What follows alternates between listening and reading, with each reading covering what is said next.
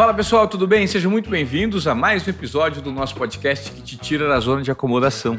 O Desobediência Produtiva, eu já peço de cara para você deixar o seu comentário, o seu like e também a sua inscrição no nosso canal, que é muito importante. E toda vez que a gente começa um episódio, eu faço um pedido muito genuíno aqui no início, pedindo para que você compartilhe de forma orgânica o conteúdo que você acompanha aqui no Desobediência Produtiva porque isso faz com que a gente tenha uma amplificação na voz de todos os assuntos que são discutidos aqui, para gerar provocações, insights e situações que você possa adotar no seu dia a dia, tudo que é absorvido aqui no nosso podcast. Hoje, eu vou entrevistar uma pessoa que eu tenho certeza que vai gerar muitas provocações para vocês, porque ele gerou na minha vida. Eu estou te falando de um caso real. Ele é o meu estrategista nos negócios implantados pela minha empresa. E tudo que eu penso no mercado, todas as ideias, antes da execução, passam pelas mãos dessa pessoa. Eu tive o prazer de, de conhecê-lo recentemente, há pouco mais de um ano, e desde então a minha trajetória no mundo dos negócios mudou bastante por conta do ponto de vista que ele traz. E mais, nós vamos falar de comportamento geracional, porque o meu estrategista é especialista em comportamento de pessoas. Por isso, hoje a gente tem o privilégio de receber aqui Tiago Shimada, um craque que vai falar da evolução das gerações e de comportamento. Tudo bem, meu amigão? Oi, Obrigado pelo carinho, pelas maravilhosas palavras. Obrigado mesmo por todo o amor e carinho, viu? Estimada, você é um craque, cara. É, eu perdi um certo tempo. Eu, eu confesso para vocês que estão acompanhando Desobediência Produtiva hoje, que eu fui atrás de algumas pessoas no mercado para trazer para serem entrevistados. Só que quando eu percebi, eu falei assim: opa, eu tenho ouro aqui nas mãos. Porque toda quinta-feira e toda segunda-feira, quando nós nos encontramos, né, o Shimada nos dá uma aula, não só de empreendedorismo, de estratégia de negócios. Ele está por trás também da Academia da Marca, que estrutura a sua marca. Depois a gente vai deixar todos os detalhes para vocês aqui. Confesso que a hora dele é pesada, é cara e a agenda é lotada. Mas o Shimada recentemente estava explicando para mim, e eu acho que faz muito sentido a gente compartilhar esse conteúdo, sobre a evolução das gerações. Ele é um estudioso desse aspecto. E você, eventualmente, que tem dificuldade de relacionamento, de comportamento em relação ao entendimento do perfil de consumo do seu cliente, é interessante que a gente tire alguns insights desse papo que a gente vai ter hoje. Timóteo, eu queria que você começasse explicando para a gente quantas gerações existem, né, recentemente, que a gente faz o um mapeamento e de que forma isso foi estabelecido. Ivan, rapaz, agora você me fez uma pergunta boa, hein? Devem ser umas mapeadas até hoje, umas oito, nove, aqui tem desde 1890. Tá. tá. Mas é que pra gente não vai fazer muito mais sentido, porque são pessoas até que já não não estão mais tão presentes é, dentro desse ambiente, tá. né, pra gente, ou estão no mercado ativo. Normalmente a gente começa a partir porque... dos baby boomers, né? Exato, porque eles ainda estão no mercado e ainda estão tendenciando o comportamento de consumo do mercado. Uhum. Né? Por exemplo, um fator muito importante, os baby boomers vão ser uma, um traço de geração que vai ter um olhar que vai buscar uma segurança muito maior, que é muito diferente das gerações que estão chegando. Então, por exemplo, quando você fala dessa geração que está chegando numa fase final de vida, eles ainda estão impulsionando a economia quando você vai pensar em seguro de vida, plano de saúde, porque o olhar deles é muito preocupado para essa questão, diferente do que está para vir pelo futuro, que é importante que essas empresas fiquem de olho, fiquem preparadas. Então, basicamente, a gente vai estar tá falando dos baby boomers, X, Y, Z. E aí não dá para dizer que a gente vai falar de alfa e C, tá? Uhum. Que são as futuras. Eu acho que é muita ousadia a gente falar até de Z já, porque não tem muito estudo, não tem muita análise, não tem muito papel, tem muita inferência por enquanto, tanto da Z quanto da alfa quanto da C tá? Tá mais estabelecido e organizado, Baby Boomer, X e Y. E a Z já apresenta um bom traço de comportamento. Legal. Vamos tentar colocar e qualificar algumas caixinhas em relação à idade de cada geração, para que o público aqui do Desobediência consiga entender. E aí depois a gente mergulha nas características de cada geração e de que forma eu acho importante a gente falar um pouco sobre essa geração atual. Né? Perfeito. Né? Ela está impactando o mundo, bônus e ônus de cada geração, e de que forma as pessoas que têm negócios, é, os empreendedores, podem ter uma linguagem e entender melhor esses perfis comportamentais de cada geração? Cara, sensacional. E eu acho que faz total sentido, porque cada vez mais, principalmente do marketing, né, as pessoas vêm entendendo o conceito de persona. Se distancia do público e começa a focar mais na questão da persona. Perfeito. Se você entende de traço geracional, de comportamento de indivíduo, é disso que você está falando para entender da persona, Perfeito. que é como ela age no dia a dia. Quando o pessoal fala de persona, né, qual é a diferença? Público é o sexo, idade, são informações básicas, é de massa, pega um coletivo. Tá bom. Quando você fala de persona, você está falando de um traço de comportamento de um indivíduo. Como ele vive, aonde ele vive, o que, que ele faz, como que ele faz, o que, que ele gosta, o que, que ele não gosta. É, é intimamente entender disso. Então, faz total sentido para quem quiser trabalhar de uma forma muito próxima e assertiva com a sua persona, entender do comportamento geracional, tá? Correspondendo ao, ao teu questionamento, o primeiro recorte, dentre esses que a gente vai falar, que são os baby boomers, ele vai se dar ali de 46 a 64. Tá? 1946 Isso. a 1964. Isso, que são os nascidos da guerra, né? Após o fechamento da Segunda Guerra, então é o momento que essa geração tem um boom geracional. Nascem muitos bebês, nascem muitas crianças. E aí então começa essa visão de explosão uh, uh, uh, do, do, nascimento dessas crianças e esse olhar de, de posicionamento de mundo naquele momento. Qual que era? O mundo tinha acabado de vir de um traço de destruição, de guerra. Então essa geração ficou incumbida em reconstruir esse mundo, porque já não tinha mais. Perfeito. Então eles têm um senso de responsabilidade, de civilidade, de coletivo extremamente evoluídos. Um indivíduo não supera em nunca um coletivo. Por exemplo, se você for pegar avós, senhores, senhoras de idade, e você for conversar, eles vão ter muito problema com, por exemplo, você deixar comida no prato porque faltou comida, eles vieram de guerra. Então isso é inaceitável para eles. Interessantíssimo. Então o olhar deles sempre vai ser do coletivo, de viver e sofrer interpéries, de fazer o que precisa ser feito. Eles não tiveram escolha, eles tinham que reconstruir o mundo. Legal. Tudo bem? Sim. Então esse é um traço assim característico como núcleo duro da geração deles, muito importante. Tá. Aí dali para frente a gente vai dar mais um salto, que aí vai dar 65 para 81. Aí esse 65 para 81 são o X, a geração X que é a geração que veio após os baby boomers, mas já dentro de uma visão de mundo reconstruído, mas ainda assim ele foi conferido uma responsabilidade muito grande, que foi, ó, o mundo tá de pé de novo. Agora mantém essa porra. E aí a geração X foi a geração que não teve nenhuma escolha, mas foi a geração que baixou a cabeça aí, trabalhou. Trabalhou era aquela geração, talvez dos nossos pais, no, onde. No caso, a minha. É verdade. Eu você... sou baby boomer. É, é baby boomer, eu sou geração X, é na verdade. verdade. você é. Mas é que 76, você já está é. mais próximo ali da, da, da, Y. Mas você pegou esse traço de comportamento, com certeza. Você viveu essa carreira, inclusive. É, porque o objetivo era trabalhar numa grande companhia, é, alcançar o sonho maior, se aposentar eventualmente nessa companhia Perfeito. e depois viver uma vida sem trabalhar. Perfeito, Ivan. Né? É a isso. partir de uma certa idade. O que não fez muito sentido para mim. Então, isso que é legal, porque como você ainda tá ativo e tá no mercado, e você tá mudando e tá se transformando, você percebe que você é X, mas você é mais novo. Então, você tá mais próximo da Y. O que, que acontece quando a gente fala de traço geracional? Não dá pra gente olhar comportamento de uma forma objetiva, de uma forma específica. Então vai ter um, um raio aqui, um espectro entre uma idade e outra que vai variar até uns 5 anos para cima ou para baixo. baixo. Então a gente se aproxima de dentro daquilo. Então você é mais novo, então você está no mercado, você está acompanhando esse lugar. Tá Mas nessa época, principalmente os mais antigos, é aquele: você vai começar faxineiro e você vai terminar presidente. Não precisa de formação, não precisa de qualificação. Essa até hoje foi a geração que mais gerou e produziu riquezas. Por quê? Ela não tinha tempo e disponibilidade de pensar. Ela só tinha que fazer e executar aquilo que lhe foi incumbida. Toma o bastão da responsabilidade na sua mão. Legal. Aí depois de. Vai dar aí agora, é 80, né? 81 para 96, entra agora os Y. O que, que são os Y? É a geração que vem pós-X e que tem a visão de olhar de um mundo de disponibilidade. Tá. Quer dizer, percebe que sempre uma geração vai dar para outra aquilo que ela não teve. Então o que, que a X falou? Eu não tive escolha. O que, que você vai ter? Escolha. Escolha. Sejam livres para ser, criar, fazer. Então, essa é a geração que vem todo esse boom tecnológico, porque é a geração da inovação. É a geração que teve possibilidade de entrar numa formação, sair, mudar de faculdade. Pensa, pega uma pessoa de geração X, você viveu isso, e fala assim: ah, não, quantas faculdades você até pode fazer? Você tá louco? É essa pro resto da vida acabou, é a profissão da sua vida. A Y não. Você pode escolher, não deu certo, sai, você vai para outra. Será que vai fazer uma formação? Será que vai ter uma graduação? Não sabemos, ainda é uma dúvida.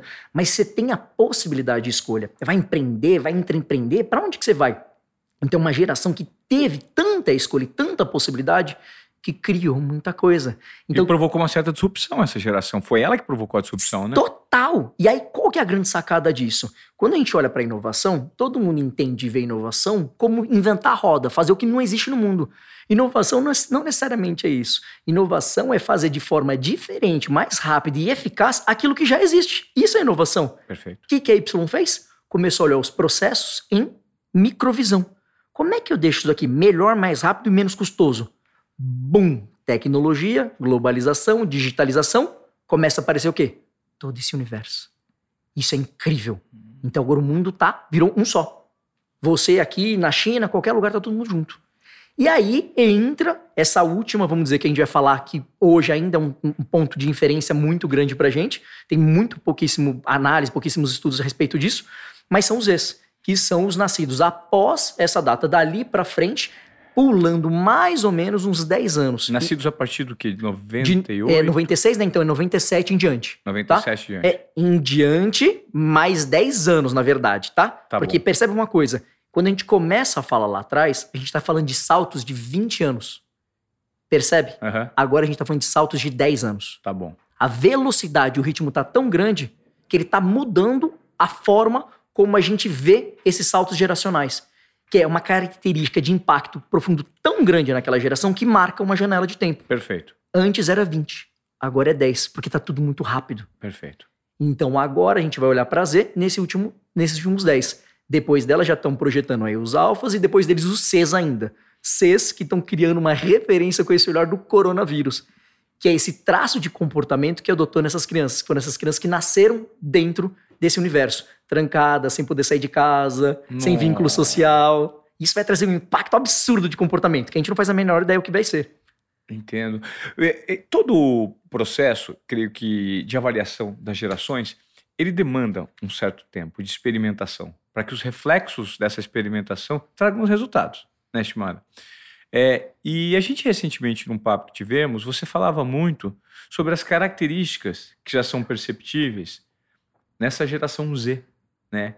Que é uma geração que você nota que está cada vez mais vinculada ao momento presente. A liberdade, a não se apegar a algumas normas pré-estabelecidas de outras gerações. E o que se nota é um potencial muito grande e uma vontade muito grande de correção de comportamentos que vieram das outras gerações.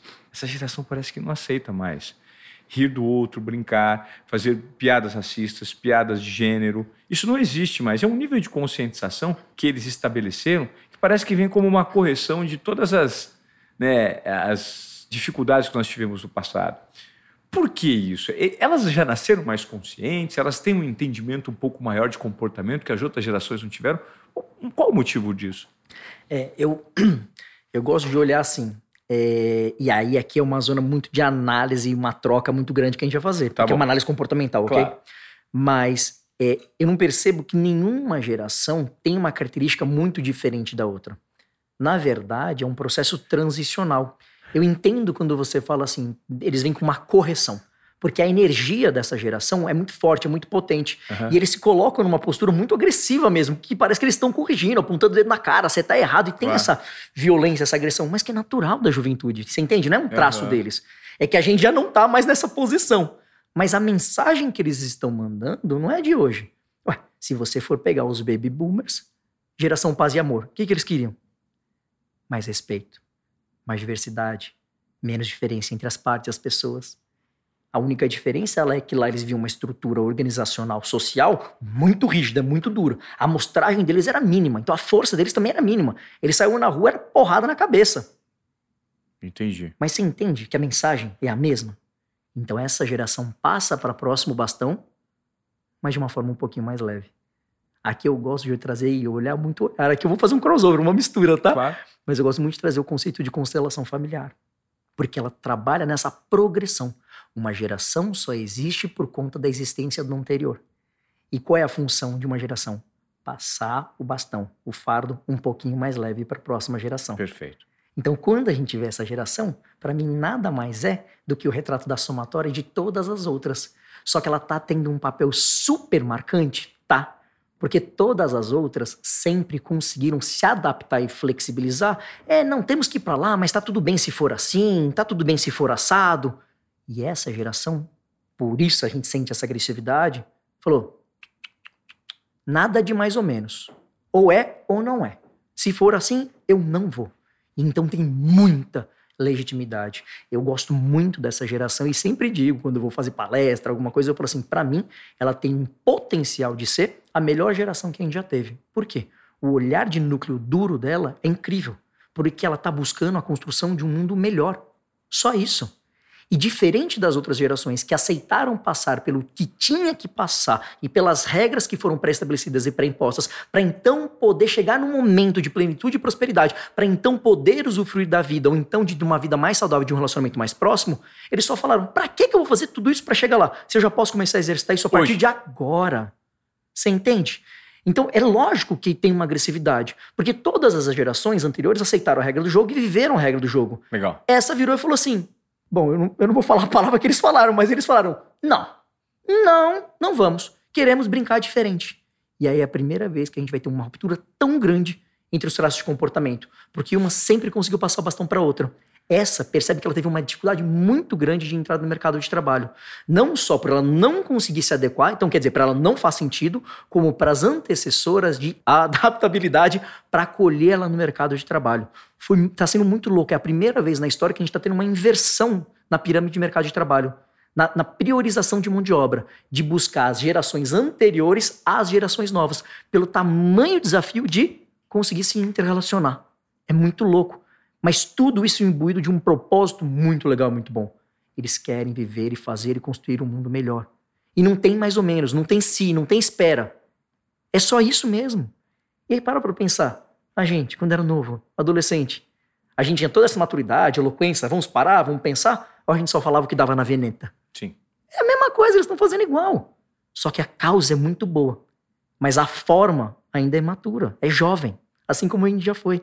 Então cabe a gente ser, podermos escolher ser elementos de transição. Eu gosto muito, aí é uma criação minha. Eu alcunhei dentro da palestra de traço geracional é. um conceito que se chama geração T. Geração T não existe, tá? Dentro dos traços geracionais. Tá bom. Então eu inventei. Tá. Mas por quê? Porque eu gosto de falar que a geração T é a geração transformadora. Então é a geração que permite a transformação. Para mim, esses são os indivíduos mais importantes porque são os indivíduos que conseguem entender e respeitar as diferenças entre as gerações, e então juntá-las numa única visão e permitir ser ponte entre elas. Então ele transforma formas de ver, forma de pensar, relacionamentos e cultura. Então, por ser transformador, ele transforma elemento de integração. Isso independe da idade em que você nasceu, né? Independe. Mas aí você precisa de um conhecimento, um amadurecimento um pouco, um pouco mais holístico para fazer essa transformação, né? essa adaptação. Ah, não tenha dúvida. basicamente, eu diria empatia, né? Porque se, eh, você precisa estar disponível a. E o que eu mais percebo entre as gerações é a indisponibilidade afetiva. Para para perguntar. E essa pergunta é maravilhosa, a gente já é. conversou sobre isso, né? Um amigo meu, inclusive, eu te falei que me emprestou essa pergunta, uhum. o Paulo, muitos anos atrás. E, e ele falou assim: Você quer ter razão ou você quer ser feliz? E quando eu faço essa pergunta, e para mim ele fez lá atrás, de pronto eu respondi: Tem razão? Ué, como é que eu vou ser feliz se eu não tiver razão? Claro. Jovem, imaturo, energia, sabe? Sim. E depois que eu fui começar a entender. E eu não tenho dúvida, talvez que as pessoas aí de casa estejam pensando a mesma coisa. Pô, não, cara, tem razão, esse é feliz. Não, não dá para pular essa pergunta. É, é um ou o outro. o outro. Porque se você quiser ter razão, Cada um vai ficar na sua verdade sobre o mundo e vai estabelecer essa visão de forma prática, então nunca vai dar espaço para outra existência. Agora, se você escolher ser feliz, você vai respeitar a sua existência, mas você também vai respeitar a existência do outro. Você vai buscar acolher, entender, empatia, e então achar uma forma de coexistir, que é o que alguns elementos, tanto da geração, das gerações passadas quanto da nova, tem muitos Zs, inclusive a gente tem uma Z em casa, é maravilhosa, que é a Giovana, que está fazendo esse trabalho de ponte, que é uma pessoa que tá, faz parte desse traço geracional, mas que tem uma maturidade que está permitindo ela criar pontes entre todas as outras gerações. Isso que eu acredito sobre ser um elemento de transformação. Por isso que eu gosto de brincar com esse conceito da palestra de geração T. Geração T. É, e quando você fala é, dessas figuras, principalmente dessa geração que está surgindo agora e está gerando todo esse tipo de transformação, né, com esse mindset diferente, essa visão voltada para o momento presente, a gente nota que existe uma dificuldade, que é o ponto de vista da realização financeira. Você nota, justamente por esse comportamento, uma ausência muito evidente de preocupação com o ponto de vista financeiro. O que eu vou construir? Onde eu vou morar? Que, o que, que meu filho, onde meu filho vai estudar? Então não existe isso na né, Shimada. Então, poxa, vindo de outras gerações que sempre se preocuparam muito com o futuro das próximas gerações, que tipo de é, transformação esse comportamento é, com um certo baixa com uma baixa valorização dessa questão financeira, que traços isso pode trazer de consequência para a sociedade? Olha, eu acho que pode trazer tanto traços positivos como negativos. Uhum. Né? Mas quando você coloca a pergunta, né, e, e, e, coloca essa forma de ver dinheiro, né, mas de uma forma assim, de não projetar tanto resultado, eu acho que na verdade ela é uma forma diferente da forma que a gente viu e aprendeu a viver o mundo.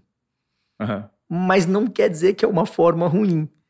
Porque enquanto a gente veio de uma geração que ela era pautada pela prioridade de você ter, então se você tinha, você era, uhum. essa é uma geração que ela prioriza o ser antes de ter. Ela não precisa. Tanto é que vem aí na explosão das startups, tem tendência de comportamento o quê? Você precisa ter uma casa na praia? Não. Você só usa uma casa na praia. Você precisa ter um carro de luxo? Não. Você só usa um carro de luxo. Você entende? Então você não precisa mais ter nada. A importância é ser. Então o olhar dessa geração é: eu não preciso ter as coisas para ser alguma coisa. Eu vou buscar ser. E aí eu tenho o que for necessário. E tá tudo bem, porque para eles é possível. Só que naturalmente para para pensar. Se antigamente você queria acesso, então você tinha que alugar uma casa, é, é, não por Airbnb ou tinha que comprar uma casa, olha o tamanho do investimento financeiro que você tinha que fazer. Então você sabia o tamanho do desafio que você tinha que projetar financeiramente para conseguir alcançar aquele objetivo. Claro. Agora, essa geração sabe que com 500 reais ela consegue. Então ela tem que projetar muito menos. Porque por 500 reais ela vai estar no mesmo lugar que você levou 15 anos para estar, ela vai estar em uma semana. E tá tudo bem. Só é diferente. Entende? Porque o mundo está diferente e mudou. Então, naturalmente, isso vai trazer impactos? Vai. Como, por exemplo, a economia tende a projetar muito menos aquecimento, muito menos consumo. Por quê? Se a minha importância está no C e não no T, o que, que eu vou comprar? Talvez as mesmas coisas, sim, mas não tanto. Por exemplo, mercados que eu tenho proximidade e trabalhei bastante próximo e que senti um impacto, uma influência muito grande, por exemplo, mercado joalheiro. Eles começaram a sentir uma mudança muito grande. As mulheres, por exemplo, que sempre foram grandes compradoras de joias, conforme as gerações começaram a vir as novas gerações, elas começaram a perceber uma grande mudança de comportamento de consumo de joia por iPhone. E aí? Claro. Vai concorrer? Não tem como. Sim. Só que quer dizer que a joia vai morrer? Também não vai. Só que ela vai achar um espaço diferente daquele que ela existia. Então, o que, que as empresas têm que olhar e se preparar para ver? Um comportamento de consumo diferente do que elas tinham naturalmente. Perfeito. Quer dizer que elas vão morrer? Não. Quer dizer, como é que eu me adequo a esse comportamento? Como é que eu me adequo a essa demanda fazendo a oferta assertiva? E como é que eu complemento esse faturamento que eu perdi diversificando o meu negócio? Porque agora eu não preciso ter mais um negócio grande que é um império que faz uma entrega desse volume como um todo. Não. Eu posso ter multinegócios que pensam na persona e comportamento de consumo para servi-la como um todo. Isso é muito interessante, que eu vou, eu vou fazer inclusive uma pausa, porque me ocorreu um exemplo aqui de como, por exemplo, o mercado de habitação, que também se transformou no mercado da mobilidade, né? Se adequou, por exemplo, para atender essa geração. Recentemente eu fiz o lançamento de um produto da Living, que é uma linha, né, que atende uma linha específica da Cirela, justamente para essa geração Z. Então são apartamentos de 25 metros quadrados, sem garagem, né? Porque essa geração não tem mais o próprio carro, usa os aplicativos, né? Justamente é, num ambiente muito, num espaço na capital paulista muito próximo a um parque, Parque do Ibirapuera, em que nos lugares é, onde as garagens e enfim é, existia todo um ecossistema na habitação tradicional, hoje existem salas de coworking, estúdios, é, tudo que promove uma interação entre os moradores mas com um espaço muito curto, bem localizado, um espaço muito pequeno, bem localizado, em que promova a interação das pessoas. Ou seja, isso é um exemplo de adaptação Nossa. do produto para a nova geração, né? Nossa, mas maravilhoso. Mas, meu, que sacada. Mas fenomenal, total. Você percebe, ela entendeu. O negócio não é ter, é ser. Ela promove senso de comunidade. O que, que eles querem? Só estar tá junto, se relacionar um com do outro, respeito, a diversidade. Só isso, acesso. Não precisa ter nada. Isso que você trouxe é tudo isso. Eles criaram uma comunidade aonde eles vão se viver, vão se amar e vão se respeitar. Percebe? Porque eles vão criando pequenos clãs, como a gente vai criando. Formação de grupo. É só isso. A gente se forma grupos por interesses, objetivos, coisas que a gente gosta. Então, maravilhoso, genial, um, um exemplo assim perfeito. É, Estimada, a gente aqui no Desobediência Produtiva, como você já acompanha, é, nós temos o objetivo de sempre trazer né, dicas e orientações e, e vivências práticas para facilitar a vida da nossa audiência, do nosso público, do empreendedor ou do colaborador. E hoje eu creio que a maior dificuldade, e que é um, a grande dificuldade de todo mundo, é de que forma eu vou cada vez mais e de forma mais assertiva colocar o meu produto no mercado e achar clientes certos num momento de transformação. Transformação na distribuição do conteúdo, transformação nos hábitos de consumo. Né? Eu acredito que hoje no mercado, você que é um estrategista que dá mentoria para muitos donos do próprio negócio, muitos empreendedores né, que estão indo para a direção errada e o seu objetivo é plugar dentro dessas empresas e corrigir a rota, assim como você fez na nossa empresa. Qual que é hoje a grande dificuldade do empreendedor para fazer um mapeamento geracional? Está todo mundo muito perdido em relação a essa transição que a gente está vivendo? Com muito carinho, tá bom? Uhum, claro. Vaidade. É mesmo? Porque para ele chegar até onde ele chegou, você percebe que ele tem que ter tido uma coragem, uma força, uma potência. Um então, empreendedor? É. Tá. Então ele tem muito mérito? Uhum. Então justifica. Tá. Mas chega um momento que o traço de comportamento mudou tanto que às vezes a forma como ele está vendo não se aplica mais. Então ele precisaria lavar um pouco essa vaidade para conseguir dar espaço para ouvir algo novo. Então reconfigurar a sua forma de ver, algo que você gosta de falar muito, a lente, para então poder se ressignificar. Por exemplo, de uma forma muito carinhosa, você me agradece, mas de uma forma extremamente carinhosa, eu que te agradeço. Porque de nada adiantaria eu ter todo esse desejo de vontade se você não fosse esse desobediente, produtivo e que se provocasse a sempre estar em constante mudança e olhar de forma diferente. Percebe que você deu espaço. Uhum. Você deu espaço na sua empresa para a gente ter uma CEO é, é, de 23 anos de idade. Uhum. Você entende? Isso é extremamente disruptivo. E demonstra o quê? Qualidade, potência, inovação. Isso é maravilhoso, isso é tremendo. Mas quem que teve que tomar esse gole de coragem? Você o meu olhar só foi de contribuição.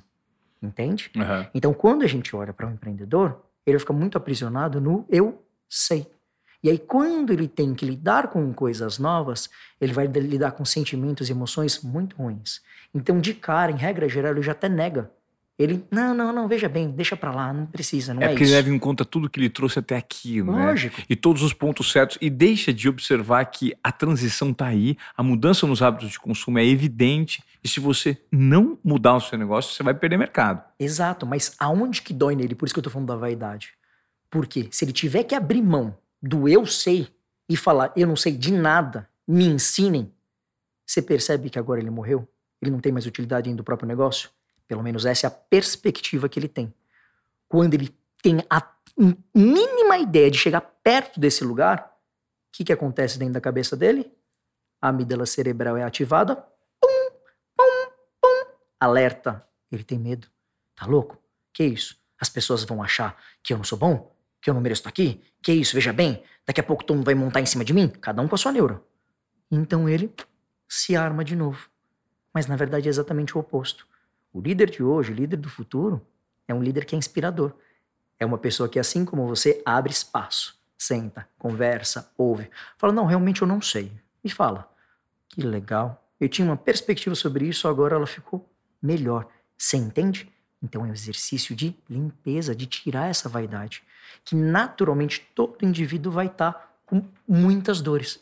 Olha, eu vou te falar talvez assim, um amigo durante a pandemia, foi um dos caras mais sábios que eu ouvi falando. E eu achei genial.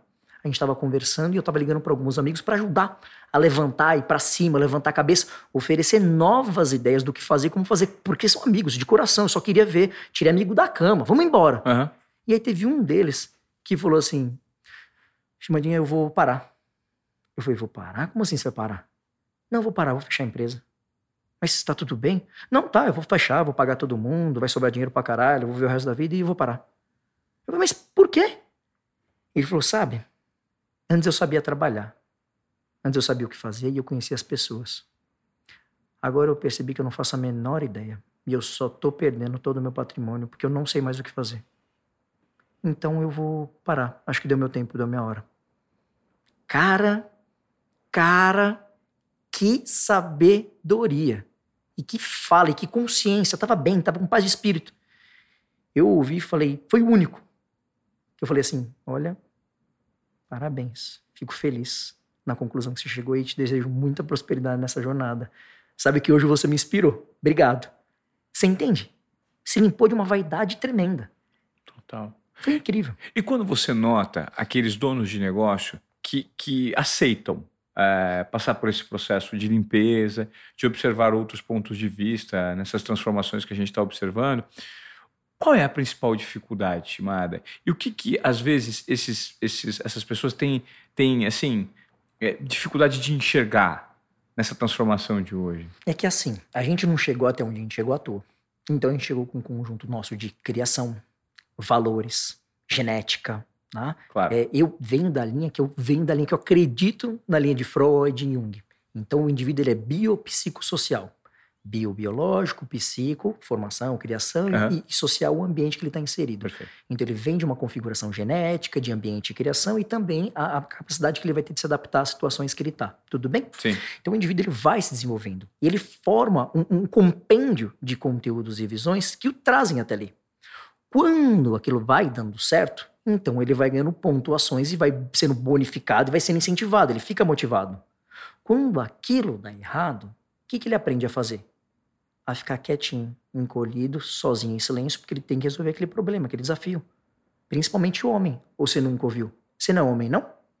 Levanta a cabeça, engole esse choro, vai para cima. Claro. Ou não? Muitas vezes. Pois é. Por que, é tão difícil para o empresário, por exemplo, mudar? Se ele aprendeu que enquanto ele tá fazendo bonito, você mostra para todo mundo e ganha palma. E na hora que você tá fazendo errado, você cala a boca, engole o choro, fica lá sozinho e se resolve, se vira sozinho. Fácil resolver a vida assim, não é? Porra. Isso é tão difícil para o empresário. Porque ele vai olhar e vai fazer o quê? Não tem jeito. É isso aí, eu tenho que me virar, eu tenho que superar, eu tenho que ir pra cima, eu tenho que resolver. Mas às vezes ele não tem a direção, né?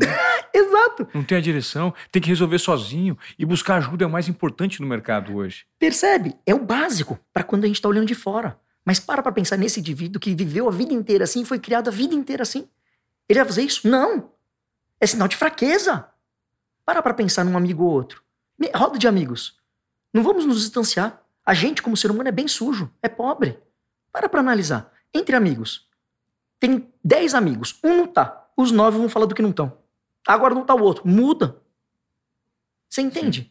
Inclusive, a gente tava conversando outro dia, acho que você que me falou essa frase que é, como é que é? Pessoas grandes falam de ideias e conceitos e pessoas pequenas falam de outras pessoas. É, pessoas, pessoas é, medíocres, né? Falam de, de outras pessoas pessoas medianas falam de, de situações e, e, e, de acontecimentos. Agora, pessoas de fato mais elevadas falam sobre ideias que podem transformar, né? É isso, entende? Mas então a gente fica aprisionado nessa pequenez. Por que, que a gente faz isso? Porque toda vez que eu crio um pacto de vínculo de ideias, a gente forma um grupo. E quando eu coloco um elemento externo, quer dizer, um indivíduo lá de fora, a existência dele é que faz o nosso grupo existir. Porque se formos todos nós dentro de um grupo só, você percebe que não tem grupo na verdade? Agora, basta eu tirar um elemento e colocar ele de fora, criou-se um grupo. E o ser humano busca o sentimento de pertencimento, identificação. Ele se envolve em meios e em rodas. Ele se junta com pessoas. Ele se junta com os seus. Então, conforme ele vai fazendo isso, ele vai se separando, se distanciando das pessoas e criando crenças e valores. Agora a gente passou por um cenário nacional é, é, político de tremendo exemplo que representou isso. Uhum. Um lado ou outro lado. E cada um representando o quê? Um conjunto da forma de ver, de ideias, de pensamentos. Vai tentar convencer um lado, vai tentar convencer que um lado tá certo ou que o outro tá certo ou de uma perspectiva diferente. Você tá louco? Você abrir a boca, você tomava porrada. Eu não sei você, mas em vários meios eu abri a boca, eu era bolsonarista. No outro meio, eu era petista. Eu falei, então tá tudo bem. Se para vocês eu sou, fechou.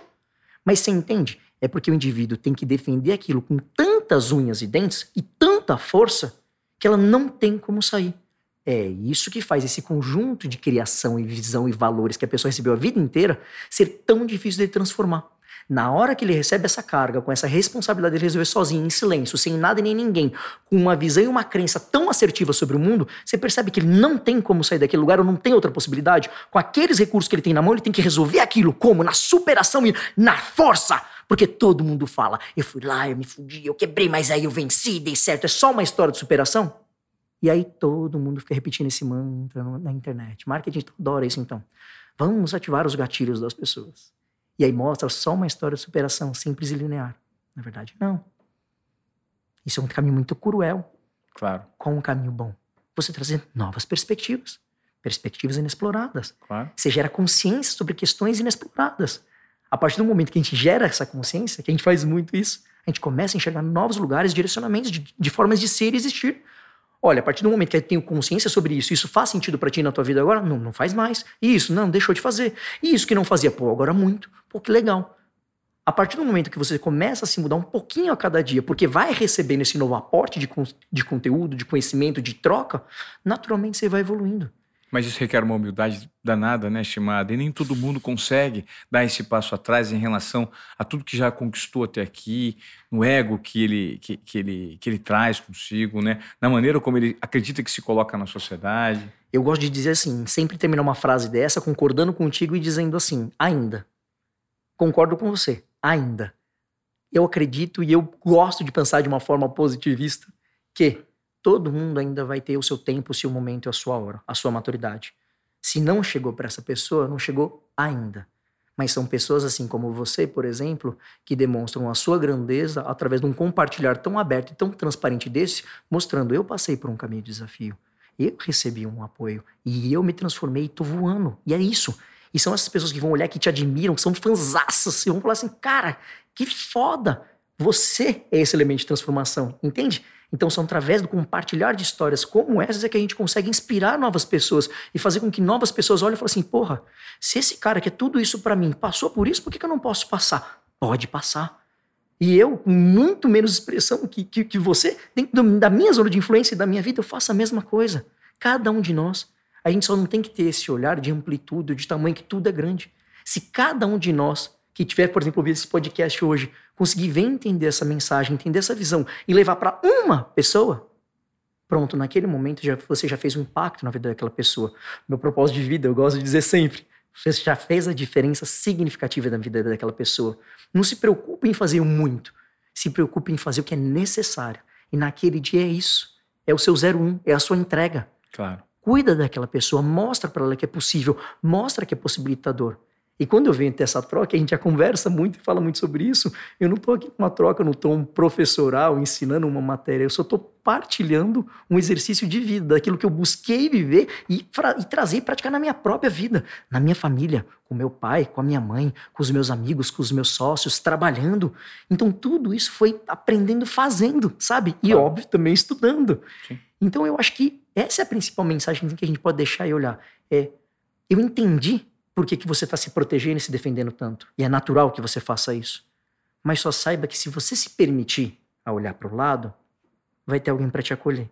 E dá para você pensar de uma forma diferente. E que ninguém vai te julgar ou criticar por isso. Pelo contrário, você vai achar um ecossistema que vai falar: vem, vem que aqui é legal. Vamos junto pensar e colaborar e co-criar sobre isso. Para você achar uma nova versão de si mesmo, uma versão aprimorada, um ambiente de mais acolhimento e direcionamento ainda assim com muito desafio, vai precisar de muita força empreendedora, uhum. mas com mais acolhimento, escutativo e uma comunicação não violenta, para acolher essa pessoa e direcionar com carinho, porque o processo por si só já é muito árduo, não precisa de ninguém batendo. Claro. Ô Shimado, quando você me traz esses, esses pontos de vista que a gente já conversou várias vezes sobre, eu acredito que esteja servindo muito para você que está aqui hoje no Desobediência Produtiva e tem dificuldades em relação aos questionamentos que surgem na sua jornada, né? Medo, comparação. Né? Isso acontece muito. E é sobre esses temas que eu queria que você discorresse um pouquinho, sobre o medo que todo empreendedor hoje tem. Poxa, vim até aqui, sou forte, pô, sou poderoso, nada me atrapalhou, porém agora não tenho respostas para as perguntas que surgiram, nem para os questionamentos que estão por vir. Mas eu tenho que ostentar meu posicionamento que me trouxe até aqui, né? Não sei se eu tenho humildade suficiente ou se essa humildade não pode ser interpretada como um sinal de fraqueza. Então o medo ele existe. E a sociedade da comparação, como que aquele concorrente meu está conseguindo se adequar e eu não? Né? Queria que você falasse um pouquinho. O medo ele sempre está presente nessa jornada de transformação de todo e qualquer empreendedor, empresário ou pessoa que decidiu se reinventar no momento que a gente vive. Eu só vou tirar um extrato muito pequeno, que são psicopatas. Tirando eles, sim, todo mundo tem medo e tá sempre com ele. Não quer dizer que ele sempre está ativado, tá. mas sempre está com ele. A gente vem com o kit, graças a Deus. É importante, né? Porque se a gente não tivesse medo, a gente já estava morto. Claro. Tudo bem? Sim. É, o importante da gente trazer esse olhar é entender para que, que a gente veio ao mundo. Eu gosto de dizer que o ser humano se supervaloriza. Quer dizer, ele se vê muito maior do que de fato verdadeiramente ele é. É maravilhosa essa frase. Faz total sentido. A gente tem uma tendência a achar que nós somos as pessoas mais importantes do mundo, só que a gente é isso aqui, né? É. A gente, pro cachorrinho que a gente tem em casa, não tá muito longe, tá? Claro. Então a gente tem quatro funções básicas: se alimentar, procriar, necessidade fisiológica e dormir. A gente veio ao mundo para isso. Perfeito. Qualquer coisa depois disso foi o que a gente foi inventando e pactuando como convenção social. Tudo bem? Então, se a gente for entender o mundo quando ele era só essas quatro coisas, era mais simples. Porque eu preciso caçar. Aí Comer, eu vou caçar. É. Aí eu vou pegar um coelho. Vou pegar, vou pegar. Aí tô na adrenalina. Eu fico o que é adrenalina? Eu ativo as adrenais, sai adrenalina e cortisol no meu organismo, meu sangue começa a pulsar mais rápido e eu tenho mais velocidade eu vou pegar esse coelho, eu vou pegar esse coelho e de repente eu vi um tigre. Ele que vai me pegar. Agora eu preciso de mais energia e mais adrenalina para correr, para fugir, para me livrar do tigre para eu não morrer. Uau! Consegui subir na árvore, pulei para dentro da caverna, me salvei. Passou, eu não tô vendo mais tigre, distensiona, as adrenais desativam, o corpo entende, o sistema nervoso vai contrabalancear e vai jogar outros neurotransmissores que vão contrapor a adrenalina e o cortisol, e então você vai ficar mais calmo, mais tranquilo, mais ameno. Então seu corpo se mantém em equilíbrio. Tudo bem? Essa é a relação base. Tá. Agora a gente vem para o mundo, mundo de hoje. Que o nosso tigre se chama trabalho, se chama cliente, se chama ser marido, se chama ser pai, se chama ser amigo. Você percebe que todo mundo tem idealizações e expectativas sobre as pessoas e que isso gera responsabilidade. Claro. Você percebe que tudo isso é tigre? Quando então que você tá de boa e não tem tigre correndo atrás de você? O tempo inteiro. O tempo inteiro. Porque se você não liga, é porque você não é um bom amigo. Se você não ligou, é porque você não é um bom filho. Se você não trouxe uma flor para dentro de casa, é que você é um péssimo marido. Se você dormiu, se você preferiu ver um seriado ao invés de jantar junto, é porque você não presta. Se você esqueceu de ligar, é porque você tá cagando para as pessoas. Se você vai fazer um trabalho não tá no seu melhor dia, é porque você é incompetente. Você percebe que 24 por 7 você tá ativado? Então seu corpo tá loucamente produzindo adrenalina e cortisol. Vai, vai, vai, vai, vai. Ah! E aí você fica como? Hiperveloz, hiperconectado, com pensamento rápido. Pum, pum, pum. E aí a gente começa a fazer o quê? Na vida? Besteira. Porque se eu tô hiperconectado, eu tô veloz, eu tô assim, basta alguém falar uma frase errada, eu vou lá e faço o quê? Pau. Caceta em cima. A pessoa não faz a menor ideia do que eu tô vivendo ou sentindo. Ansiedade? Ah, mas não tenha dúvida. Porque ela tá com medo. A ansiedade é o quê? É excesso de pensamento no futuro, futuro. daquilo que você não controla. Então é lógico. Aí chega alguém, por exemplo, imagina que a gente tá aqui estressado numa reunião, chega alguém e vira e fala assim: "Opa, tudo bem? Posso entrar aqui para passar uma vassoura?" Percebe? Pessoas que estão fazendo trabalho, não tem nada a ver. Mas você pega uma pessoa que tá destemperada, tá má, tá brava, tá. Meu Deus! Aí o olho fala: mas não é possível você interromper essa reunião com esse grau de seriedade para querer varrer o chão? Ah! Pum. Em regra geral, quem sofre são os mais fracos. São as pessoas que têm menos representatividade e menos voz. Porque elas não se defendem. Elas pedem desculpa. É triste. Só que quer dizer que a pessoa que fez isso é do mauzão? Não. Quer dizer que ele estava num estado mental tão louco que ele só reagiu. Ele tomou e deu uma mordida. É muito louco. Agora, para para pensar quantas vezes nesse dia, esse exemplo, esse extrato de exemplo que eu dei, não acontece. Por exemplo, você acorda e aí você está atrasado. Aí você vai sair correndo porque está atrasado, você bate o dedinho na cama, dói o seu dedo. Aí nisso a sua esposa chega e fala assim: Amor, você quer um café? Aí você não ouviu, você entra no banho. Ela fala, viu, você vai querer um café? Você fala, não grita, pô, já falei, não quero, obrigado. E aí você sai correndo. Uhum.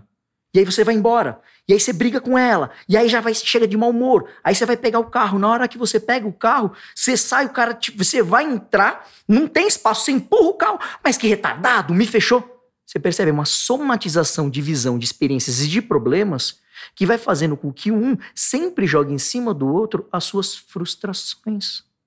Porque eu tô mega ativado. Porque eu tô com medo. 24 por 7. Por isso que a gente fala muito sobre posicionamento, sobre estratégia, sobre intenção da forma de viver a vida. Porque quando eu sei aquilo que eu sou, o que eu quero, pelo menos naquele momento, eu consigo saber quando eu atingir e quando eu não atingir.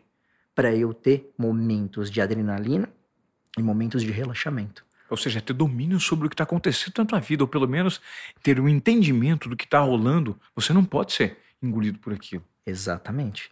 Porque senão você fica vítima do processo, você fica passivo. Você tá. E aí, essa é uma questão legal. Fisiologicamente, você está impactado. É como se você tivesse drogado. E aí você não gera consciência sobre aquilo. E ao invés de você se limpar, se, se reorganizar para então ir lá fazer aquela ação, não. Você vai lá e fazer aquela ação de difícil execução, aquele desafio, como se fosse, entre aspas, né? Drogado. Qual é o melhor caminho? Esse? Não. Primeiro caminho, faz um detox se limpa, fica calmo, relaxa e depois vai lá desativado. Por isso que quando você está numa discussão, qualquer um está numa discussão e as pessoas estão nervosas, brigando, ah, aí você fala pro outro, calma, você já fez isso? Parece que você joga um tanque de gasolina dentro da fogueira. É pior. Calma o quê, meu irmão? Ah! Não dá. Não dá pra você pedir calma para quem tá puto. Pelo contrário. para quem tá puto, você entra na mesma energia. Você fica puto junto. Você entende por que, que ele tá puto. Você compra dele. Você entra na mesma vibe. E aí, depois que vocês estão nivelados, então você começa a trazer ele para uma outra posição de mais esclarecimento, mais acolhimento e mais calmo. Hum? Senão não sai. E isso é a gente todo dia, com a amígdala cerebral 100% ativada. Essa relação funciona, amígdala e córtex pré-frontal. Córtex vai pensar em estratégia, raciocínio. A amígdala vai pensar em sentimentos e emoções. Quanto mais a gente tiver no córtex, melhor. Mais a gente está racionalizando e tomando uma decisão de uma forma distante, mais fria, mais calma. Quanto mais eu tomar decisões na amígdala, mais eu estou tomando decisões passionais, intempestivas. Então, te falou alguma coisa que você não gostou, teve que engolir em seco? Não fala nada naquele momento. Ah, mas eu tenho que dar uma resposta. Mentira, ninguém nunca tem que dar uma resposta em momento nenhum. Falou, entendi o seu ponto, entendi a sua questão mas agora eu não tô bom para te dar uma resposta. Eu preciso pensar sobre o assunto. E acabou. Posicionamento. Entende? Você se autoconhece, você sabe quem você é, você sabe no seu momento que você tá. Até sair desenvolvendo mais maturidade. É, eu gostaria que você tentasse dar uma explicação de uma forma é, simples, né, para o público que acompanha a gente aqui no Desobediência Produtiva, é, levando em conta toda essa explicação que você já deu, como hoje o colaborador de uma empresa que está acompanhando o podcast, o empreendedor, ele consegue colocar em prática essa desaceleração, né? Em relação à ansiedade, em relação ao medo, em relação a essa sociedade da comparação. Como nós podemos tirar o pé hoje em dia e entendermos o nosso propósito? Porque eu acho que é, é muito sobre isso, né? O fato de nos compararmos o tempo inteiro faz com que a gente sempre acredite que estejamos por baixo, ou tem sempre alguém melhor, e invalidamos as conquistas que trouxemos até aqui, ou o esforço que estamos fazendo, de forma pouco direcionada. Né? não tenho dúvida. E eu quero assim começar respondendo esse questionamento dizendo a primeira coisa mais importante. É, a gente não acha o propósito. A gente vive. E então ele acontece. Ah, que incrível. Só é importante dizer isso de cara porque o pessoal fica rezando esse mantra na internet e vai deixando as pessoas cada vez mais angustiadas, ansiosas sempre na perspectiva de que todo mundo tem propósito, menos ela que está ouvindo ali aquele conteúdo. E na verdade, não. A, o, o achar do propósito é um exercício constante, diário, de viver a vida. De uma forma proba, constante, com intenção, com estratégia de vida. E aí, então, no tempo, aquilo vai fazer sentido ou não. Eu acho que esse é o ponto mais importante. Sem a pretensão de estar certo o tempo inteiro, ser dono de todas as respostas, né? Não, só viver. Por quê? Porque eu tô afim. E se estiver errado, eu corrijo. E se estiver certo, parabéns, se deu bem. E acabou. Mas é experimentação. Então, é, para sair desse lugar, primeiro precisa fazer um detox. E esse detox necessita de consciência. Então, se a pessoa tem alguém para acompanhar ela nesse processo, Então é, é show, porque ela ajuda a enxergar de fora. Agora, a contribuição que eu vou dar aqui é para quem não tem, por exemplo, tá? Para quem estiver sozinho. Tá. Não é um exercício fácil, é muito difícil. Claro. É, a gente é míope. Quanto mais próximo, pior a gente vê. Mas a, a melhor forma é, de cara, escreva uma cartinha para você mesmo, com 10 visões arquetípicas. O que, que são isso? São 10 visões que você tem de si mesmo daqui pro futuro. E coloca uma janela de até 5 anos. Só eu quero, eu desejo, eu gostaria de, tudo aquilo que você idealiza, sem tá, filtro. Tá, com, então 10 itens. 10 itens, só tá. isso. Tudo bem? Tá. Quando você terminar, escreve uma outra cartinha. O que que o meu chefe espera de mim? E escreve as visões.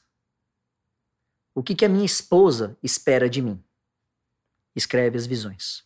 Se tiver filhos, o que meu filho espera de mim? Quando você terminar, leia todas essas cartinhas e cruze umas com as outras. E vai olhar a sua cartinha de visão arquetípica e ver se de fato tem algum desejo, alguma intenção de construção de vida que é sua e não a expectativa e a idealização de alguém sobre você. Essa é uma hora que você gera uma consciência tremenda. Interessantíssimo esse exercício. Porque você vai começar a ver que grande parte das visões de futuro que você colocou, na verdade, são a somatória das visões e expectativas que as pessoas da sua vida têm sobre você. Nesse momento, você limpa todas elas. Não porque elas não prestam, é porque agora elas não têm que vir à mesa. Agora você está vazio. Agora repensa no exercício e vai pensar o que que faz sentido para você e o que você quer para você. Não é porque é certo, não é porque tem a ver com o seu emprego, não é porque tem a ver com a sua família. É porque tem a ver com você. Você está afim de fazer.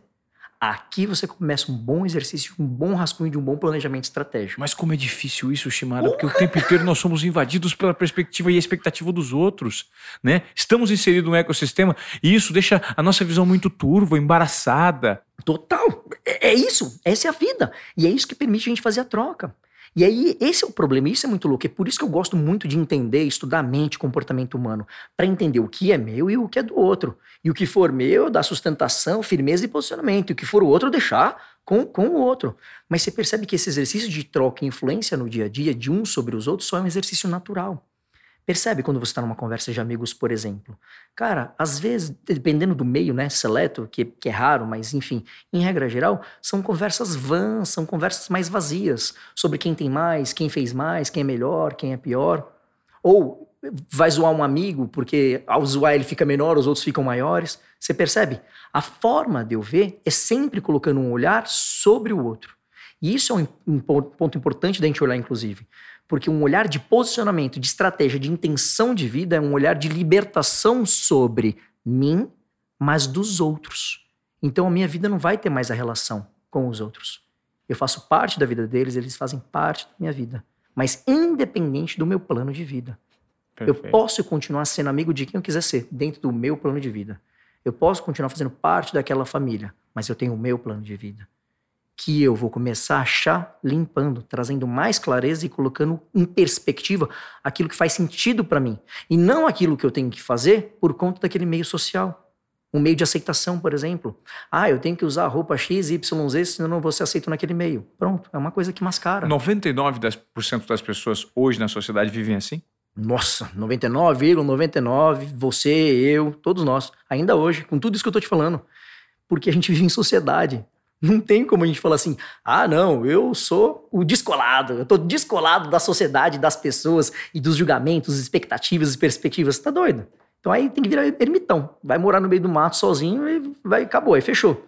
Agora, se você escolhe viver em sociedade, você escolhe então viver sobre o júdice das pessoas, os seus julgamentos e expectativas. Mas a gente tem que achar o nosso caminho, que, né? Tem que ter bem o termo aí. Que é diferente de eu escolher fazer a minha pauta de vida ser a idealização dos outros. O que muita gente também vive. É a maioria. Eu tenho a minha estratégia de vida. Que às vezes ela vai de encontro, por exemplo, com a minha família. Às vezes ela não vai. Ela não indo, eu posso abrir mão daquilo que eu penso em favor da minha família ou não. Você entende? A mesma coisa para os meus amigos, a mesma coisa para os meus sócios. Mas quando você tem consciência sobre isso e você tem opção, você tem oportunidade de escolha, é sensacional, muito saudável. Agora, imagina as pessoas que vão viver a maior parte das suas vidas na ignorância. E eu não estou xingando ninguém, não, tá? Ignorância é literal, no ato de ignorar aquilo. Ela só vai viver aquela forma de viver a vida porque é a única forma que ela reconhece. Só. Acabou. Então, muitas pessoas falam assim. É, é, você vai ver o discurso delas, vem um discurso muito idealizado de muita distinção né? Eu sou único, eu sou diferente, eu penso diferente. Uau, cada um quer achar o seu, o, o seu lugar de distinção. Só que segue essa pessoa, vai andando junto com ela, vê aonde ela vai e com quem ela se relaciona. Na hora que você chegar no grupinho dela, vai ser todo mundo igual a ela, na forma de se vestir, ver e pensar. O ser humano, por mais distinto que ele queira ser e busque ser, ele sempre vai estar aprisionado dentro de um grupamento, dentro de um coletivo de indivíduos. Porque é o coletivo, é o grupo que dá esse sentimento de pertencimento para o indivíduo. Da mesma forma que um homem só vai ser um homem se uma mulher empoderá-lo e o reconhecê-lo como homem. Entendi. E é um homem para a sua mulher. O, o, ser humano precisa de outra pessoa, ele precisa de indivíduo, ele precisa de gente. Ele não funciona de forma isolada. A questão não é se você está imune à influência das outras pessoas. A questão não é essa. A questão é, eu só preciso estar consciente sobre a influência das, das pessoas sobre a minha vida. E eu escolher aquilo que faz sentido e que não faz sentido. Mesmo que eu não queira, mas faz sentido, porque vai deixar a minha família feliz. É uma escolha, eu estou consciente no processo. 100%? Não. A cada dia eu vou aprendendo, a cada dia é um exercício consciente. Coisas novas acontecem, desafios novos acontecem, coisas que eu aprendo, coisas que eu peco, mas constantemente a busca é do quê? De ver o que faz sentido para mim e o que não faz sentido para mim. É um exercício constante. Né? É, é, tem uma frase é, do Bushido, que é o Código de Conduta Samurai, que eu adoro, eu amo essa frase. Ela é assim: é, a perfeição é uma montanha impossível de ser escalada, mas que deve ser escalada um pouco a cada dia. Eu amo. Eu amo porque eu junto isso, isso é mais filosofia, modelo de criação de vida, cultura, mas eu também gosto de trazer para o cenário de Deus, né? Dele falar que fez a gente imagem e semelhança dele, quer dizer o quê? A gente tem o exercício da vida para se aproximar desse lugar, né? Eu acho que ninguém, espero que não tenha essa vaidade de claro. falar, hoje eu sou imagem e semelhança de Jesus. Não. Eu vou passar a vida inteira tentando, embora eu tenha plena certeza de é que impossível. eu nunca vou alcançar. Sim. Por quê? E isso, para mim, é onde está incutido o, o, nosso, um, se não deles, um propósito de existencial, de evolução constante. E que como que vem esse exercício de vida, para mim, na minha opinião? Na forma da gente servir e ser servido. Gente precisa de gente. E é através do outro que eu aprendo, eu entendo, eu engrandeço, eu evoluo. E eu mais cresço e evoluo fazendo a diferença na vida dos outros do que na minha própria, que é onde a maior parte das pessoas erram porque elas tentam trazer prosperidade e riqueza para a própria vida, fazendo exercício dentro de si e não impacto na vida do outro. Quando você acha esse espaço de servidão e de troca, você não precisa buscar nada. As coisas só simplesmente acontecem. Por consequência. Por consequência. Não é que é uma matemática. É só porque você vai se colocar à disposição das pessoas e naturalmente elas vão se colocar à sua disposição. É uma troca. Simples assim. Não tem mais e menos, não tem melhor e pior. São indivíduos com riquezas e sabedorias muito diferentes. E complementares e que, muitas e que, vezes, né? Exatamente, que podem ser complementares, mas normalmente a gente vê como concorrentes. Basta eu ver alguém, eu já começo. Hum, veja bem, como é que eu saio dessa situação melhor? Hum. Você vai ver, às vezes, uma reunião, você entra numa mesa de reunião, parece uma guerra. Vira um é embate. É, é um embate. E tinha que ser. Não. Mas no mundo corporativo, por exemplo, eu entendo. Porque se um se destaca mais do que o outro, ele vai ser promovido, o outro não. Você percebe? Tigrão na mesa lá. Ele tem que brigar, ele tem que lutar. Então faz sentido a luta, faz sentido a briga, mas não é mandatória. Então você pode escolher ver a vida e as pessoas como complementares ou concorrentes. E aí, tudo aquilo que a vida traz, concorrência vai trazer guerra, vai trazer briga, disputa. Complementaridade vai trazer coalizão, integridade, ajuda, crescimento mútuo. Eu gosto de ver dessa forma. E traz uma visão mais madura, com mais repertório de experiências. Porque eu nem sempre fui assim, pelo contrário. Eu venho de um lugar de muita luta, de muita batalha, de muita guerra. Não, eu, eu, eu não nasci com esse conhecimento, com essa sabedoria. Eu vim aprendendo fazendo. Claro. Então é natural que a gente vá desenvolvendo. E eu quero continuar desenvolvendo. Para cada dia estar tá um pouquinho melhor. Para quem? Para mim mesmo. Porque se eu estiver bem para mim mesmo, então naturalmente eu estarei cada dia um pouquinho melhor para todos que me são caros. Você, minha família, meus amigos, todo mundo. Naturalmente. Só pela, pelo meu exercício de vida. E aí, por que, que isso é tão legal? Porque eu não tenho que sustentar nada. Eu sou quem eu sou, entende? Não uma estratégia. Incrível. Não é um posicionamento que eu tenho que exercer naquele momento para conquistar aquilo. Não. Só é a minha existência. Se for legal, show. Se não for legal, se encantar as pessoas, beleza. Se não encantar, beleza. O que, que eu posso fazer? Tem para todos os gostos, né? Exato. Mas se eu tenho que convencer alguém e eu ponho muita energia dentro daquilo, ela é insustentável. Chega uma hora que eu não dou mais conta de fazer. E aí a gente vê bastante isso, por exemplo, hoje no marketing digital. Pessoas adotando e assumindo posicionamentos a cada seis meses. A cada seis meses ela dá um shift na vida. Justamente para abocanhar dores e necessidades que não são. É, que, que existe uma demanda muito grande, mas que, na verdade, não geram transformação. Ela gera um impacto inicial, né? Exato. Por conta de um dinheiro específico ali, um retorno imediato. Muito maniqueísta. Muito maniqueísta. É, é, sempre, é sempre, eu acho que a sociedade de hoje, ela nos promove sempre o resultado a curto prazo, né, Estimada? E talvez esse seja um insight desse papo que você está trazendo aqui, porque é uma reestruturação muito maior, é do ponto de vista da consciência do indivíduo. Seja ele um indivíduo empreendedor, seja colaborador, seja pai, seja amigo, seja quem for é o nível de consciência que eu acho que você conseguiu trazer. Muito insight para a gente aqui, provocação, é, nesse ponto de vista um, um pouco mais é, é, tranquilo, né? a médio, a longo prazo. Quem somos nós na nossa jornada? Né? Talvez seja essa a provocação. É, é isso. E, é uma ótima pergunta, mas que ela deve ser respondida todos os dias, para o resto da vida. Não vai ter um momento onde tem fim essa resposta. Claro. Na verdade, é hoje. Quem sou eu hoje? A pergunta que eu sempre gosto de fazer no espelho, a cada dia é: hoje eu tô 0,1% melhor do que ontem? Se a minha resposta for sim, eu falo pau na máquina, continua que tá no bom caminho. Se eu falar não, eu paro e tenho que rever o que está acontecendo, o que, que eu não tô admirando, o que, que eu não tô gostando. Porque é um exercício contínuo de vida, de uma escolha, uma intenção, de uma estratégia, da forma de viver aquilo. Só, só porque faz sentido para mim. Não porque eu quero estar tá certo. Não porque eu quero ter razão. Só porque eu quero viver dessa forma. Só isso. E o resto acontece. É isso que cada um tem que buscar. Eu entendo que cada indivíduo é, tem, né? Muito presunçoso dizer que tem que buscar. Não. Que eu convido que cada um busque. Porque eu acho que se você é, escolhe entender que você tem um jeito de ver a vida, uma forma de ver a vida, um posicionamento de ver a vida que independe da influência e da idealização, da expectativa de outras pessoas, cara, você vai atingir o seu potencial genial. A minha visão é que o indivíduo, todo indivíduo, é genial. Ele pode só não ter desenvolvido essa energia. Ela pode ser uma energia potencial não realizada. E quando ele escolhe começar a viver essa vida de propriedade, de autonomia, ele começa então a canalizar essa energia para transformá-la de potencial para realizada. Mas só estando no lugar certo. O que é estar no lugar certo, meu brinco? É muito cruel você colocar um macaco para nadar no oceano e falar: você nada mal, hein? E pegar um golfinho e falar: escala, sobe a árvore aí, meu. E falar: você escala mal, hein? Para pra pensar do que a gente tá falando dos traços geracional de comportamento.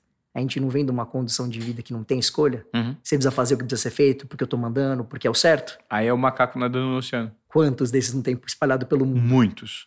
E agora, se ele estiver ouvindo esse podcast, ele pode refletir e falar assim: hum, talvez por isso que eu tô me sentindo um peixe fora da água. Por isso que talvez eu possa fazer esse exercício e começar a me provocar para saber se eu realmente estou fora da água ou não. Porque como ele vai começar a experimentar novos lugares, pode ser que ele ache lugares piores, mas eventualmente ele ache um lugar melhor. Que ele fala: "Nossa, mas aqui eu estou muito bem, aqui eu estou muito fluido".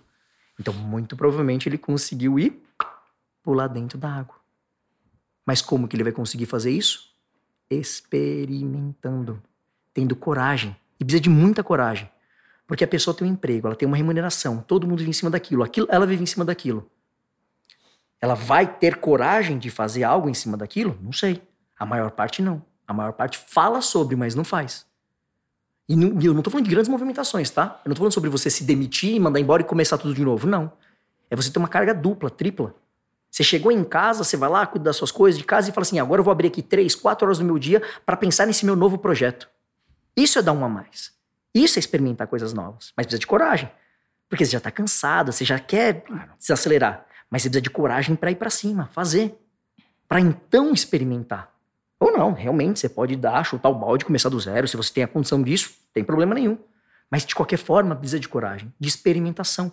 De falar, não, não tá legal, isso aqui não tá bom, não, eu quero mais, quero diferente, vou fazer isso, vou fazer aquilo, experimenta.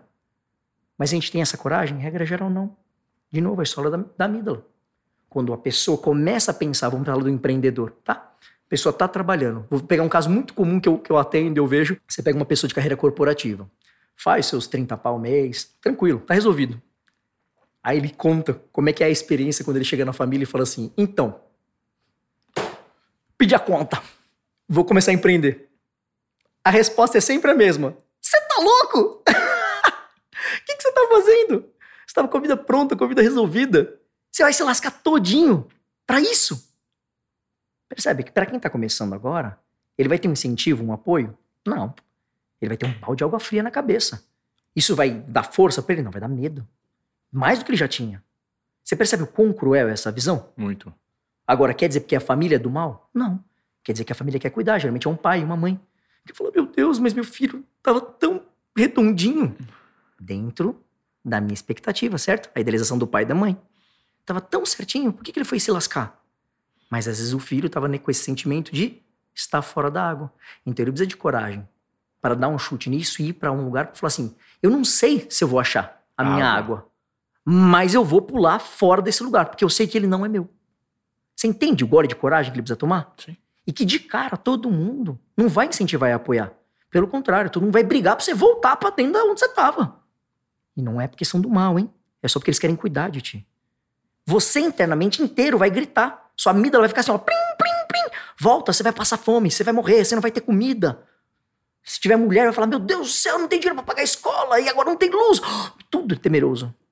Status social, agora você vai ter que vender o carro, vai ter que andar a pé. Oh, meu Deus, tudo isso impacta, influencia.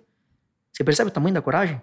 Tem que ser muita coragem para você ir em direção àquilo que você está explorando. Não é o que você sabe que é. E isso é o que mais mata as pessoas. Porque elas sempre ficam explorando na perspectiva de que elas vão achar o dia D a coisa certa no momento certo para elas virarem a chave. Vai tudo ser realizar um passo de mágica e não é. Nunca. Nunca. Pelo contrário, é uma escolha diária de coragem de se experimentar e permitir-se fazer diferente todo dia em busca desse lugar, mesmo que você nunca ache. ache. Porque é o alto da montanha. A perfeição é uma montanha impossível de ser escalada, mas nós temos a obrigação de todo dia tentar um pouquinho. Não tenho dúvida. Não tenho dúvida. Agora, o lance do propósito é que, embora você nunca o concretize, quer dizer, você não tenha plenitude, né? O estado de estar feito por completo, ou, desculpa, a perfeição, o estado de feito por completo, per e feito, certamente você vai descobrir que pelo menos essa é a montanha certa. Entende? Sim. Não, você não vai terminar de escalar ela até morrer. Mas, Mas você pelo certo. menos sabe que essa é a montanha. Tá certo. Que é diferente de você passar a vida inteira escalando as montanhas de outras pessoas de outras vidas que quando você chega, ela fala assim: parabéns, ó, agora você chegou no cume. Para quem? Essa é uma pergunta maravilhosa, assim. Para quê, né? Quando alguém, para quem? Para quê? Quando alguém fala assim: "Não, aí você vai ser A gente tava falando da história do pescador. Essa é boa. Do, do, do pescador e do empreendedor. Empreendedor foi de férias, tava pescando, olhou que o pescador era brabo, tirava lance, pô, falou: esse pescador é bom demais. Virou para ele e falou assim: cara, mas você é muito bom. Você já pensou em profissionalizar isso? Ele falou, pra quê? Ele falou, não, porque aí, cara, você vai conseguir vender, vai monetizar, você vai ter mais jeito, vai pegar mais peixe. Ele falou, pra quê? Porque aí você monta uma indústria, aí você vai ganhar mais dinheiro. Pra quê? Porque você monta uma distribuição, entrega pro Brasil inteiro. Pra quê? Porque aí depois você vai ter muito dinheiro, vai ficar milionário vai ficar de boa. Pra quê? Porque depois você vai ficar só ganhando dinheiro e pescando à vontade. Ele falou, uai, como é que nós estamos fazendo agora? Pescando. Você entende? É um olhar de existência, de propósito. O pescador já estava realizando a existência dele ali. Mas no olhar do empreendedor, ele primeiro tinha que fazer aquela montanha de milhões para então poder se dar o direito de fazer o que ele queria fazer, que é pescar. Você percebe como ele está aprisionado em expectativas e idealizações que foram colocadas dentro dele? Perfeitamente. E ele não precisa. Ele pode, nessa conversa com o pescador, escolher despir-se e falar a verdade. e não estou dizendo para ele ser louco, hein? Ah, larga tudo que você tem, tchau, vai embora. Não. Só traz mais equilíbrio para sua vida. Dentro das suas. É, são 24 horas por dia, de todos os dias. Coloca lá, fala, ó, nessa hora aqui do dia, eu vou pescar. Acabou. E pronto. Isso é isso. Não deu de grande transformação. Ah, eu gosto de jogar bola. Pô, nessa hora aqui põe bola. Mas seja sério. Ah, intenção.